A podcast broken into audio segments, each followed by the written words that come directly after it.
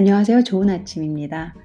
오늘은 금요일, 어, 11월 29일 금요일 아침에 드디어 몇주 만에 처음으로 아침 방송하는 것 같아요.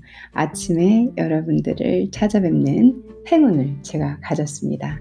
너무너무 행복합니다. 아침에 여러분들과 방송할 수 있고 제 방송을 들어주시는 어, 누군가가 계셔서 이 듣, 기만으로 어, 듣기만으로 지식을 공유하고 정보하고 그 목소리에 담긴 생각을 들어주고 읽어주시는 여러분들께 늘 저는 감동이 큽니다. 오늘은 좀 새로운 건데요. 새로운 시도인데요. 제가 책 한 권을 읽어드리려고 해요. 물론 한 권이라는 건 오늘 에피소드에 다 들어간다는 건 아니고 이 한 권을 여러 에피소드 사이에 다 읽어볼까 합니다. 그간 책, 뭐 책으로 설명하시고 읽어주신 거 아니세요? 어, 맞는데요. 보통은 이제 제가 읽은 책을 책을 갖고 기반을 했다라고 하면서 설명을 주로 했죠. 강의처럼. 근데 이건 정말 책을 읽어드리는 거 그냥 단순하게. 음, 그래서 이 책은 제가 어, 대학교 때 음, 대학교 때 학부 때 전공 과목으로 들었던 책이고요. 그리고 그 당시에는 그 가치를 많이, 많이 몰랐어요. 헨리 데이비드 소로라고 헨리 데이비드 소로 여러분 들어보셨나요? 헨리 헨리 데이비드 소로 해서 1817년에 태어나서 1862년 이 대가 이 대문호께서 아주 짧게 살다 가셨어요. 음, 이분은 영미문학에서는 뭐 아주 중요하신 분입니다. 그리고 저는 이분의 생각이 좋아요. 이분의 생각이 저랑 저한테 많은 가르침을 주시는 분이거든요. 그래서 이 책을 선정을 했고 대학교 때는 뭣도 모르고 공부를 하면서 해석하려고 바빴고 한 그 후로 교양서적으로 살기 힘든 어떤 제 삶에서 한번 읽었던 기억이 나고 또 최근에 다시 읽고 있는 책입니다. 제가 읽고 있는데 여러분들께도 아예 같이 읽어드리면서 함께 하면 좋지 않을까라는 생각으로 준비를 했고요. 어, 영어로 번역을 하면서 읽어드리면 너무 오랜 시간이 걸릴 것 같아서 한국판 번역으로 읽어드리려고 합니다. 영어 없이. 그래서 오늘 에피소드는 책을 읽는 시간입니다. 이 헨리 데이비드 소로의 대표 작품 중에 하나인 월든, 월든이라고 부르는 어, 이 책을 읽으려고 합니다. 저, 제가 가진 책은 소담 출판사에서 출간한 책이고요. 제가 그 당시에 싸게 샀던 기억이 나요.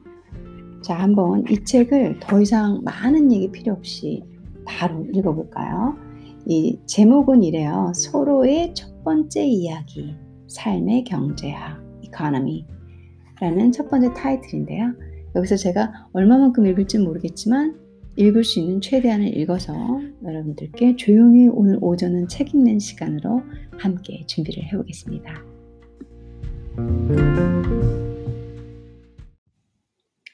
삶의 경제학을 한번 읽어보겠습니다. 내가 다음 글을, 아니 이 책을 썼을 때 나는 인가로부터 멀리 떨어진 숲 속에 내 손으로 지은 집에서 혼자 살았다. 그곳은 메사추세츠주의 콩코드에 있는 월든 호수가였다. 나는 그때 오로지 내 두 손의 노동만으로 생계를 유지했다. 내가 그곳에 산 것은 2년 2개월 동안이었다. 지금 나는 다시 문명의 세계로 돌아와 있다. 도해지 사람들이 내 생활 방식에 대해 이런저런 질문을 하지 않았더라면 이렇게 독자들에게 내 일을 구구하게 늘어놓지는 않았을 것이다. 어떤 이들은 이 일을 주제 넘은 짓이라고 할지 모르지만 내가 보기엔 결코 주제 넘은 짓이 아니라 주어진 상황을 고려할 때 아주 자연스럽고 적절했던 것 같다. 사람들은 내가 무엇을 먹고 살았는지, 외롭지는 않았는지, 무서웠는지 등등에 대해서 물어보았다. 또는 내 수입에서 얼마나 자선의 목적에 썼는지를 알고 싶어 한 사람들도 있었다. 또 가족 대가족을 거느린 어떤 이는 내가 가엾은 아이들을 얼마나 부양했는지에 대해서 묻기도 했다. 따라서 내게 별로 관심이 없는 독자들에게는 내가 이 책에서 그런 몇몇 질문에 대답한 것에 대해 미리 양해를 구해야겠다. 대부분의 책에는 1인칭 대명사 나를 쓰지 않지만 이 책에서는 계속 쓰일 것이다.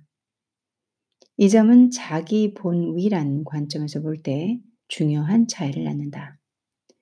우리는 흔히 사정이 어떻든 간에 글 속의 화자는 반드시 1인칭이라는 사실을 망각하고 있다. 나 자신만큼 나를 잘 아는 사람이 나 말고 또 있다면 나는 나에, 나에 대해 그렇게 많은 말을 하지 않았을 것이다. 유감스럽게도 나는 이 책의 주제를 나의 경험이라는 협소한 범위에 한정시켰다. 뿐만 아니라 나는 모든 작가들에게도 남의 삶에 대해 들은 얘기만 할 것이 아니라 자신의 삶에 대해 단순하면서도 진지한 이야기를 하도록 당부하는 바이다. 고향에서 멀리 떠나 집안 사람들에게 보낼 법한 그런 이야기들 말이다. 그의 삶이 성실했다면 그런 이야기는 분명 먼 타향에서나 써보내게 마련일 테니까. 다음 글은 누구보다도 가난한 학생들을 위해 쓰여졌다고 할 수 있다. 다른 독자들의 경우는 자신에게 해당되는 부분만 받아들여도 좋을 것이다. 옷을 입으면서 솔기를 늘려 가면서까지 입을 사람은 없을 것이다. 그 옷은 몸에 맞는 사람에게나 유용할 테니까 말이다.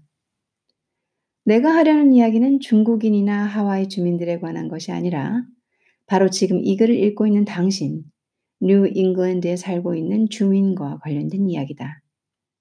당신의 형편, 특히 외부 조건이나 이 마을 또는 이 세상에 처한 상황에 대한 이야기로서 그것이 실제로 지금처럼 그토록 열악할 필요가 있는지, 그러지 않을 수는 없는지, 또는 혹시라도 개선될 수는 없겠는지에 대해 말하고자 한다.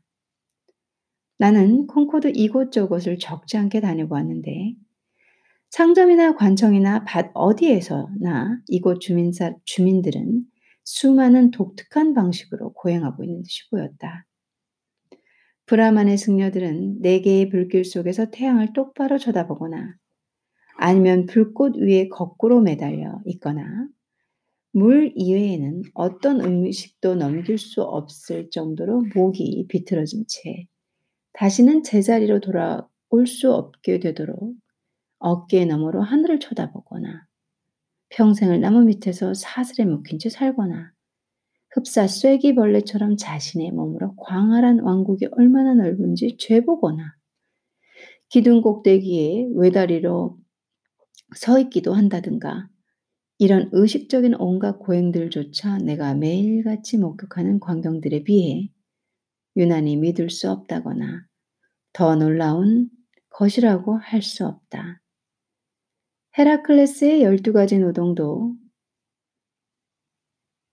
나의 이웃들이 수행하는 일상사에 비하면 하찮을 정도다.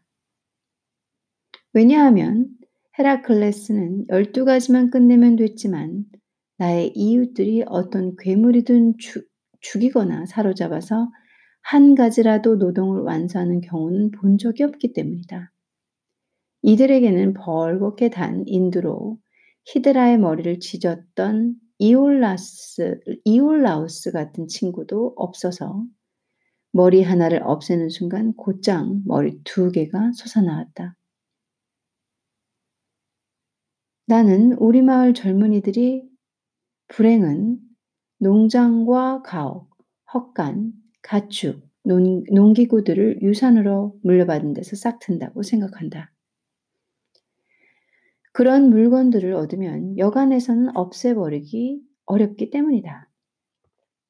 차라리 드넓은 초원에서 태어나 이리 젖을 먹고 자라는 편이 훨씬 더 나았을 것인데 그랬다면 자신들이 노동을 바쳐야 할 밭이라는 것의 실체를 좀 더 똑똑히 볼 수 있었을지도 모를 것, 모를 일이다.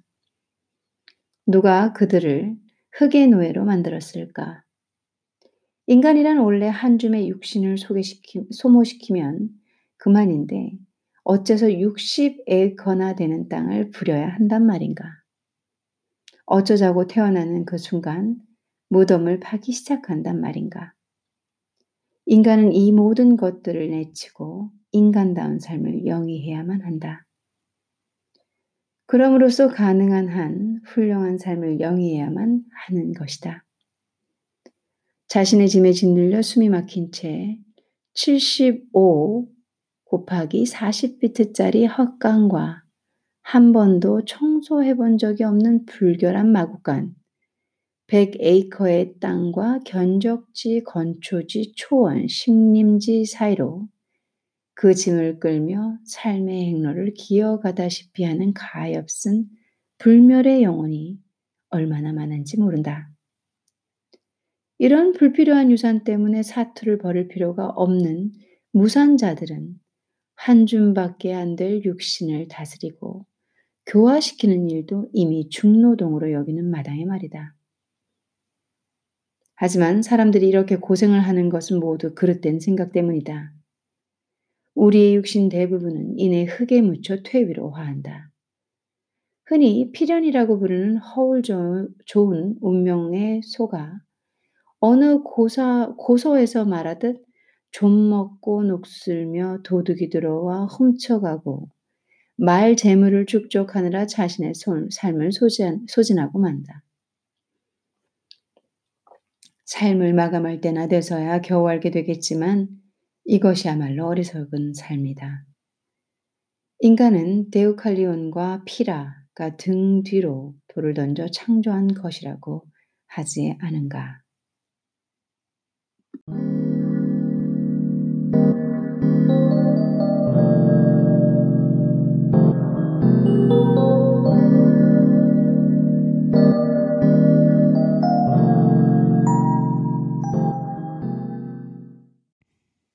롤리는 위의 시를 다음과 같은 격조 높은 언어로 옮겼다. 그로부터 우리 인간은 고통과 근심을 감내하는 돌의 심장을 가졌으니 이는 우리의 육신이 돌의 본성을 지녔음을 보여주는 것이다. 돌을 등 뒤로 집어던지고는 어디에 떨어지는지 보지도 않은 어설픈 신탁의 맹목적인 추정에 대해서는 이 정도로 해두자. 비교적 자유롭다는 이 나라에서도 대부분의 사람들은 단순한 무지와 오해 때문에 있지도 않은 근심과 필요 이상으로 거친 삶의 노고에 너무 몰골한 나머지 보다 감미로운 삶의 열매를 맛보지 못하고 있다. 지나친 노동에 시달려온 그들의 손은 삶의 열매를 잡기에는 너무 무디고 떨리는 것이다. 실제로 노동하는 이들은 매일매일의 참된 고결함을 구할 여유가 없다. 남들과의 인간다운 관계조차 유지할 수가 없는데 그랬다가는 그의 노동은 시장에서 값이 떨어지고 말 것이다. 그는 기계 이외의 그 어떤 것도 될 짬이 없다. 자신의 지식을 그토록 자주 써먹어야 하는 그가 어떻게 자신이 무지하다는 사실을 상기할 수 있겠는가? 무지를 깨닫는 일이야말로 그가 성장하는데 꼭 필요한 일인데 말이다. 우리가 그런 인간을 제대로 평가하려면 먼저 이따금씩이나마 그에게 무상으로 먹을 음식과 입을 옷을 주고 강상제로 원기를 돋아 주어야 한다. 인간 본성 중에서 가장 훌륭한 속성은 열매를 얻기 위해 꽃을 잘 가꿔 주어야 하듯 아주 세심하게 다루어 주어야만 보존될 수 있는 것이다.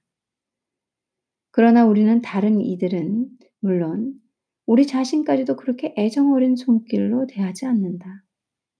우리 중에는 가난한 이도 있고 살기 어려운 이도 있고 실제로 숨쉬기조차 어려운 이도 있다. 이것은 우리 모두가 알고 있는 사실이다. 자신이 먹어치운 밥값도 내지 못하거나 다 낡은 옷과 구두를 살 돈이 없는데도 빚쟁이에게서 빌리거나 훔친 시간으로 지금 이 글을 읽고 있는 이들도 분명 있을 것이다. 여러분 중 많은 이들이 분명 초라하며 천한 삶을 영위하고 있을 것이다. 온갖 경험으로 연마된 내 눈에는 그것이 보인다. 언제나 일을 해서 빚을 탕감하려는 아슬아슬한 선상에 있는 것이다. 그것은 실로 예로부터 있어 왔던 수렁으로 노쇠로 돈을 만들었었던 고대 로마인들이 그것을 남의 노쇠라고 불렀다. 지금도 여전히 바로 이 남의 노쇠 때문에 살다 죽어 땅에 묻히고 있다. 늘 빚을 갚겠다고 내일은 꼭 갚겠다고 약속하다가 내일이 되기도 전에 파산자가 되어 죽고 마는 것이다. 입에 발린 소리를 늘어놓으며 교도소에 들어갈 죄만 빼놓고 갖은 수단을 다해 단고를 끌려 애쓴다. 거짓말과 아첨을 늘어놓고 투표권을 행사하고 알량한 예절로 무장하고 그러다 희박하고 덧없는 관용 속에 희석하기 되기도 하면서 이웃을 설득하며 구두나 모자나 옷이나 마차를 만들고 식품을 들여오는 것이다. 또한 자신이 병들었을 때를 대비하여 돈을 벌어 그곳이 어디든 또 액수가 얼마든 낡은 괴짝이나 회벽 뒤에 양말 속 또는 좀 더 안전하게 은행 속에 쑤셔 넣으려다가 결국 스스로 병들고 만다. 또는 이렇게 말할 수도 있겠다. 나는 종종 우리가 흑인 노예제라는 이 야비하고도 이질적인 노예 행태에 빠질 수 있을 정도로 천박한 인간이라는 사실의 놀라움을 금할 수 없다. 실제로 남부와 북부 모두에는 그 제도에 전념하는 교활한 노예 주민들이 적지 않다. 남부의 노예 감독은 거칠다고 하는데 북부의 노예 감독은 한술 더 뜬다. 그러나 무엇보다 나쁜 것은 자신이 자신의 노예 감독이 되는 일이다. 그러면서도 인간의 신성에 대해서 떠들다니 밤낮으로 장터를 찾아다니는 저 큰 길의 짐꾼을 보자. 그의 내면에 어떤 신성이 작용하고 있는가? 그의 가장 거룩한 의무는 자기 말들에게 사료와 물을 먹이는 일이다. 운송으로 얻은 이익과 비교할 때 그에게 있어서 자신이 처한 운명은 과연 무슨 의미가 있는가? 그는 지금 평판 좋은 시골 지주 나리가 되기 위해 마차를 몰고 있을까? 그는 얼마나 존엄하며 또 어느 만큼이나 불멸의 존재일까? 하루 종일 움츠리며 굽실거리는 꼴을 뭔지 모르는 채 두려워하는 모습을 봐라. 그것은 그가 불멸이나 신성의 존재가 아니라 바로 자신에 대해 스스로 내린 평가, 자신의 행위에서 얻게 된 평가의 노예이며 죄수이기 때문이다. 대중의 평가는 우리 자신이 스스로 내린 평가에 비하면 나약한 폭군에 불과하다. 자신이 스스로에 대해서 하는 생각, 그것이 그의 운명을 결정짓거나 방향을 지시한다. 공상과 상상으로 만들어진 이 서인도 제도에서 자기 해방을 하기 위해서는 어떤 월버포스가 필요한 것인가? 또한 자신들의 운명에 지나친 관심을 드러내지 않기 위해 죽는 날까지 화장대 방석이나 짜고 있는 이 땅의 숙녀들에 대해서 생각해 보라. 마치 영혼을 손상시키지 않고서도 얼마든지 시간을 죽일 수 있다는 듯이 말이다. 사람들 대부분은 절망 속에서 말없이 삶을 영위하고 있다. 체념이라는 것은 불주병이나 다름없는 절망을 일컫는 것이다. 기껏해야 절망의 도시를 떠나 절망의 시골로 들어갈 뿐이며 밍크나 사양 뒤지 모피의 화려함으로 스스로를 위로할 수밖에 없다. 인류의 놀이와 오락 속에서조차 틀에 박힌 그러면서도 무의식적인 절망감이 감춰져 있다. 사실 그것들을 결코 유의라고 할 수 없는데 왜냐하면 유의라는 것이 일의 연장선상에 있기 때문이다. 그러나 그것은 절망적인 일을 하지 않기 위한 지혜의 한 특성인 셈이다. 교리문답식 표현을 이용해서 인간의 궁극적 목적과 진실로 필요한 삶의 방식에 대해 생각해 보면 인간은 일부러 평범한 삶을 선택한 듯이 보인다. 그것이 다른 어떤 것보다 더 좋기 때문이라는 듯이 말이다. 그들 대부분은 솔직하게 말해서 다른 선택의 여지가 없다고 생각한다. 그렇지만 기민한 정신과 건강한 기질의 소유자들은 선명하게 떠오른 태양의 존재를 기억하고 있다. 편견이라는 것은 언제라도 버릴 수 있는 법이다. 아무리 오래된 것이라 해도 아무 증거도 없이 남의 사상이나 업적을 믿을 수는 없다. 모두들 오늘까지 참된 것으로서 되뇌이거나 묵과하고 있는 것들도 내일이면 한낱 실체 없는 견해에 불과한 것이 될 수도 있다. 어떤 이들은 그것을 토양을 비옥하게 하는 단비를 뿌려줄 구름이라고 굳게 믿는 것이다. 선인들이 불가능한 일이라고 한 것도 지금 시도해보면 가능한 일이라는 사실임을 알게 된다. 그것은 옛 사람들에게나 적용되는 과거의 행동일 뿐이며 새로운 시대에는 새로운 행동이 필요한 것이다. 옛사람들은 불을 일으킬 새로운 연료를 어떻게 만드는지조차 알지 못했지만 지금은 손 밑에 마른 장작 한 줌을 떼서 새만큼이나 빠르게 속된 말로 노인들을 치워 죽일 정도로 빠르게 이동할 수 있다. 나이가 많다고 해서 무작정 젊은이들을 가르칠 수 있다고 볼 수는 없다. 왜냐하면 나이를 먹음으로써 얻는 것보다는 잃는 것이 더 많기 때문이다. 아무리 현명한 사람이라 해도 인생살이에서 절대적 가치를 배우게 될지 의심스럽다. 실제로 나이 드니가 젊은이에게 해줄 중요한 충고라고는 없다. 그러기에는 그들의 경험이 지나치리만큼 불완전하고 그들의 삶은 너무나도 참혹한 실패였던 것이다. 그러면서도 그들은 그것을 개인적인 사유 탓으로 돌린다. 그들은 그런 경험과 모순되게도 어느 정도의 신념을 품고 있다. 문제는 전처럼 젊지 않다는 것이다. 이 세상에 살아온 지 30년가량 되었지만 나는 여전히 손윗 사람들로부터 유용하거나 성심에서 나온 충고 한마디를 듣지 못했다. 그들은 내게 아무 말도 해주지 않았는데 어쩌면 적절한 충고를 해줄 능력이 없어서 그런 것인지도 모른다. 지금 여기에 내가 아직 거의 시도해보지 못한 실험이라고 할 인생이 있다.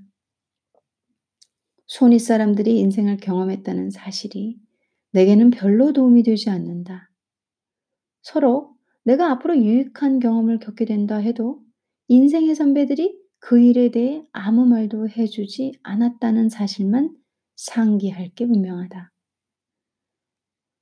어느 농부는 이렇게 말한다. 인간은 채소만 먹고 살 수는 없소. 채소에서는 뼈를 만들 양분을 얻을 수 없기 때문이요. 그리고는 거의 종교적인 열성으로 자신의 몸에 뼈의 원료를 공급하는데 하루의 일부를 바치는 것이다. 그 농부는 말을 하는 동안에도 내내 소의 뒤를 따라다니고 있는데 그 소는 야채로 만들어진 뼈를 가지고 온갖 장애물 사이 농부와 육중한 쟁기를 끌고 다니는 것이다. 이를테면 노약자에게는 인생살이에서 진정으로 필요한 물건이 다른 이들에게는 한낱 사치품이나 전혀 알지 못하는 것일 수도 있다.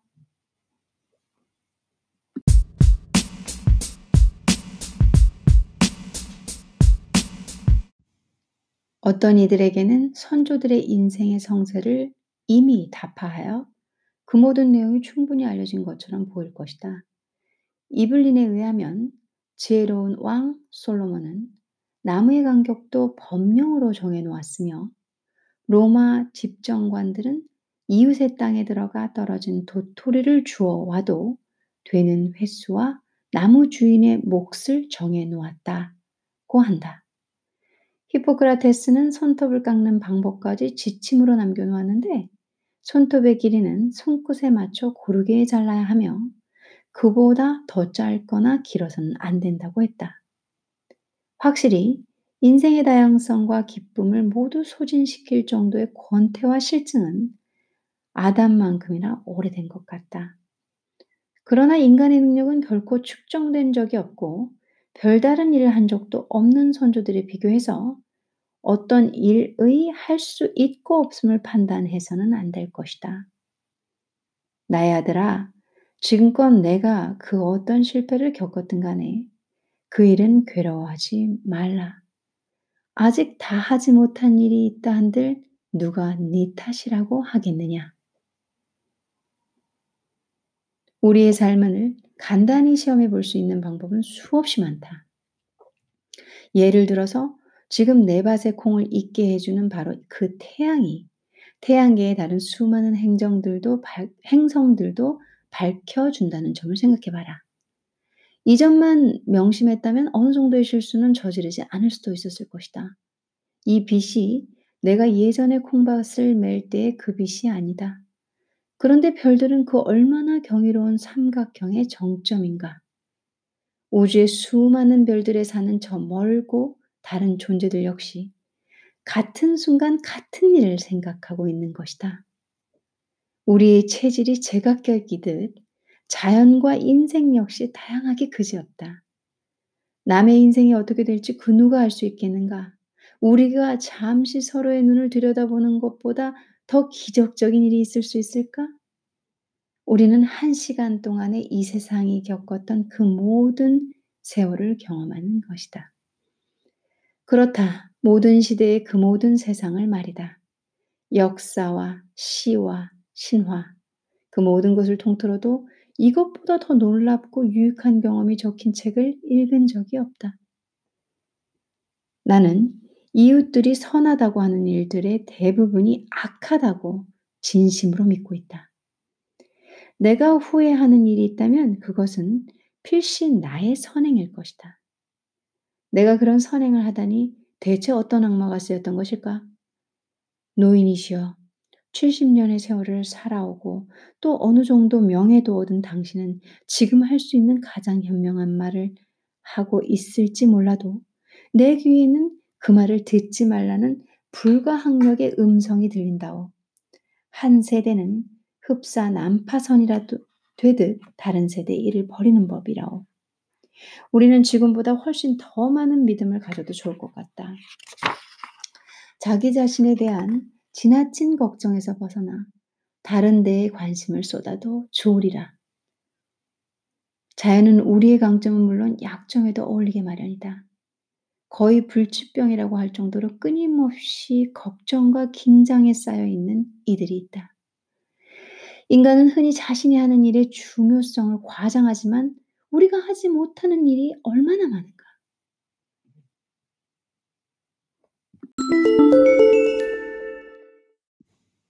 또 그러다 병에 걸리기라도 하면 어떻게 될 것인가?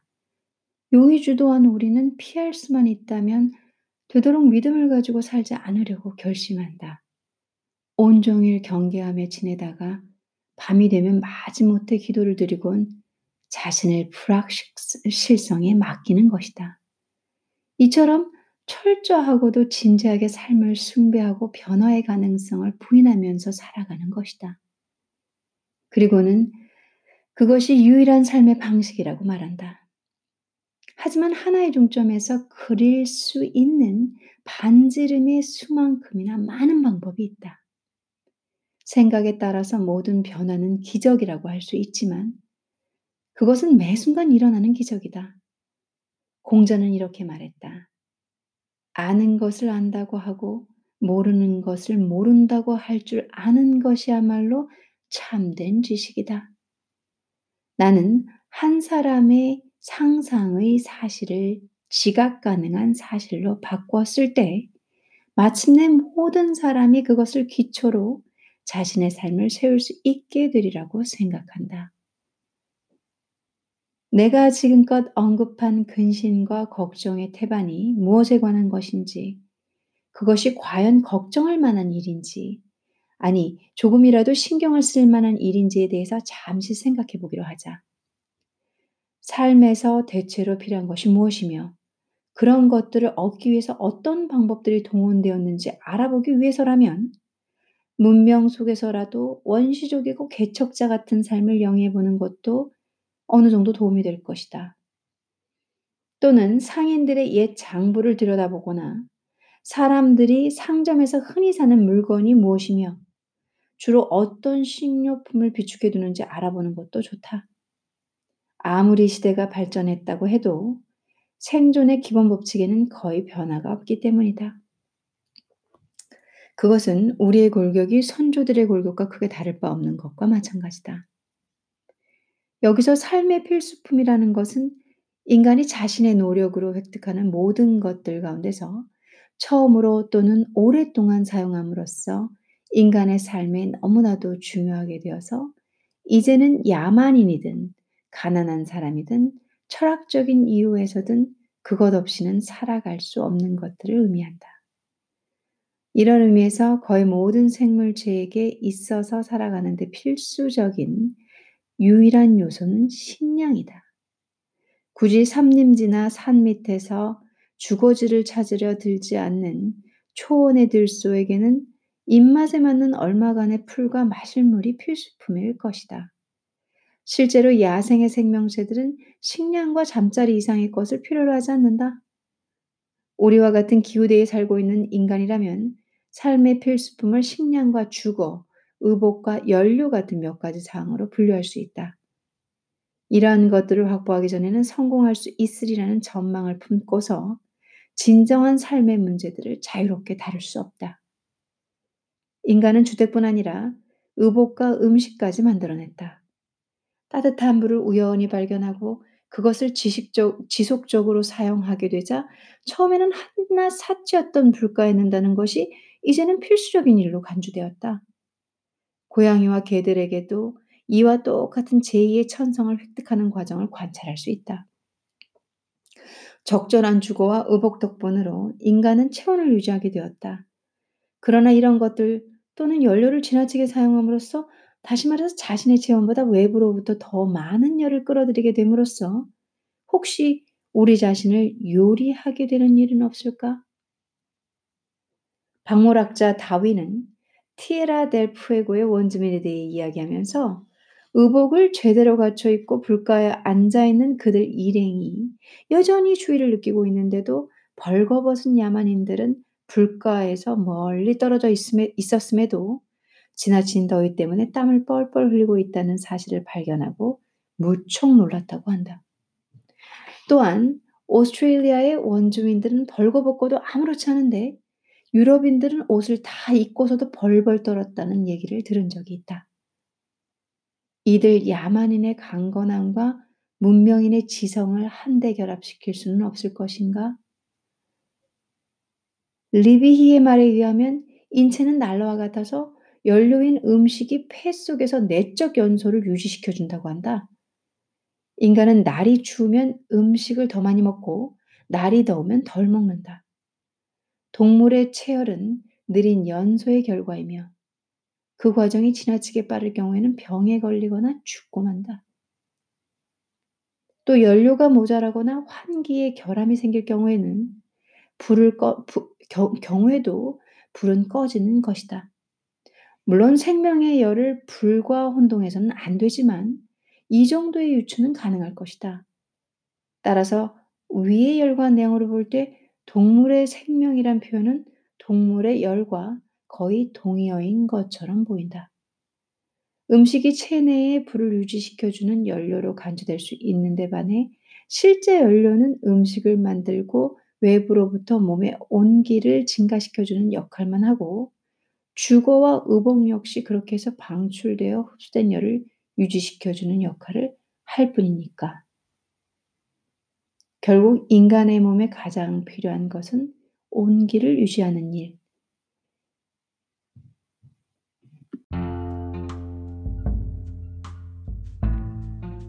어, 오늘은 여기까지만 책을 읽어볼게요. 헨리 데이빗 thoreau는 1817년부터 1862년까지 짧은 사, 생을 마감하고 가신 미국 문학의 큰 거장이십니다. 이분께서는 미국 매사추세츠주의 콩코드에서 태어났고 1837년에 하버드대를 졸업하셨습니다. 졸업 직후 콩코드의 공립학교 센터스쿨에서 교사로 근무했으나 2주 만에 사직하고 형과 함께 콩코드 아카데미를 운영했고요. 어, 토로는 스승이자 친구인 랄프 왈도 에머슨이나 엘러리 체닝과 함께 산책과 대화를 나누면서 평생을 콩코드 마을 주변에서 특히 콩코드의 황야에서 많은 시간을 보냈습니다. 그는 좀 더 신중한 삶을 영위하기 위해서 월든 호스가의 소박한 오두막을 지었고요. 그 오두막은 다섯 평도 채 되지 않는 것이었습니다. 월든에는 그 이유를 다음과 같이 밝히고 있습니다. 내가 숲속에 들어간 이유는 신중한 삶을 영위하기 위해서, 인생의 본질적인 사실들만을 직면하기 위해서, 인생에서 꼭 알아야 할 일을 과연 배울 수 있는지 알아보기 위해서, 그리고 죽음의 순간에 이르렀을 때 제대로 살지 못했다는 사실을 깨닫지 않기 위해서였다. 라고 말하고 있습니다. 그래서 제가 이, 이 책을, 월든을 좋아합니다. 그냥 저희가 너무 많은 거, 저도 에피소드에서, 수많은 에피소드에서 곳곳에서 말씀을 드렸지만, 지금도 좋은데 더잘 살기 위해서, 더 먹고 살려고, 또 사회적인 가치관에 의해서 여지껏 해온 거에 의해서 뭔가를 계속 궁, 찾고 그 다음에 연구하고 그걸로 인한 고통, 고민으로 하루하루가 힘들 때가 많습니다. 그럴 때마다 다시 내 삶의 가장 기본이 되는 그냥 가장 기본이 있어 충분히 그걸로 나를 행복하게 할 수 있는 것이 무얼, 무엇일까 라는 어떤 사색적인 사고를 할 때마다 돌아가는 곳. 어, 데이비드 어, 소로 헨리 헨리가 지은 이 책 월든입니다.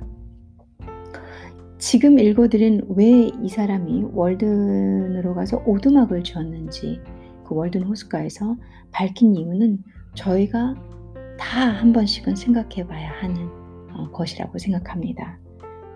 소로는 1847년 9월 6일 월든 호숫가를 떠났고요. 그의 책 월드는 1854년이 돼서야 출간되었습니다. 1862년 5월 6일 평생 동안 시달려온 만선, 만성 폐결핵으로 사망하신 분입니다. 이 책은 어, 처음에 오늘 처음으로 읽었는데 여러분들께서 뭔 소리야 뭐 철학책에 뭐 이렇게 어려운 단어가 많고 곳곳에서 사실은 주가 붙은 단어들이 있어요. 철학가, 뭐 공자 정도는 우리 동양권에서는 이제 아는 분이지만 그 외에 나머지 분들은 좀 공부를 해야 하는 어, 그런 전문 지식들도 있습니다. 그런 부분은 주가 있었는데 얘기의 흐름을 깨지 않기 위해서 제가 특별히 설명을 안 드렸고요. 그냥 쭉쭉 한번 읽어봤습니다. 처음은 이상하고 어색할 수 있지만 이 헨리 데이비드 소로가 자기 자신 스스로를 월든 호숫가로 가서 그 조그만 오두막을 지으면서 우리 인생에서 필요한 가장 필요한 게 무엇인가? 그 외에는 우리가 사치 또 자기 자신을 속이면서 기만하면서 살아가면서 힘들게 더 어렵게 만들어가는 인생사를 제고시키는 그런 깨달음의 책이고. 그리고 아까 말한 것처럼 내가 죽을 때 아, 후회하지 않는 삶을 위해서 그곳에 갔다라는 얘기를 했습니다. 월드네. 저희 아버지께서 돌아가실 때 그런 말씀을 하셨어요. 어, 나는 내 인생을 후회한다. 그러니까 저는 제 귓속으로 들었던 말입니다. 제 얼굴을 보시면서 어, 돌아가시기 3주 전쯤에 나는 내 인생을 후회한다. 지금 내가 원하는 것은 그저 산에 올라가서 텐트를 쳐도 좋으니 푸르른 산을 바라보고 맑은 하늘을 쳐다보고 아주 아주 간단해도 아주 가난해도 좋으니 그저 그렇게 편안하게 자연을 즐기면서 사는 거다. 하지만 나는 다시 살 수 있는 더 이상 살 수 있는 기회가 없다는 걸 이제 안다. 음, 그 말씀을 하셨을 때 너무너무 많이 눈물이 났어요. 그리고 저에게 너도 네가 죽을 때 후회하지 않는 삶을 살아라. 그래서 매번 매번 하루하루 제가 제 인생을 체크해보고 어, 다시 기본으로 돌아가려고 내가 너무 욕심을 부려서 힘든 건가? 그리고 내가 내 욕심이 과해서 이러고 사는 건가? 라는 것을 항상 저의 이 가장 기본이 되는 가장 평온한 상태를 만들기 위해서 생각을 늘 하고 있습니다. 안 그러면 번뇌가 있고 괴로우니까요. 나보다 잘난 사람 보면 괴로울 수도 있고, 나보다 더 잘 사는 사람 보면 나도 그렇게 하고 싶을까봐. 하지만 인생사에서 어떻게 보면 그렇게 많이 필요한 게 아닐 수도 있거든요. 그래서 오늘 제가 너무 어, 좋아하는 책이면서도 어, 영, 영문학과 이 공부를 할 때 너무 힘들게 읽었던, 읽었던 책이고 그 당시에는 전혀 뜻을 몰랐어요. 너무 어렵기 때문에 인생을 몰랐거든요.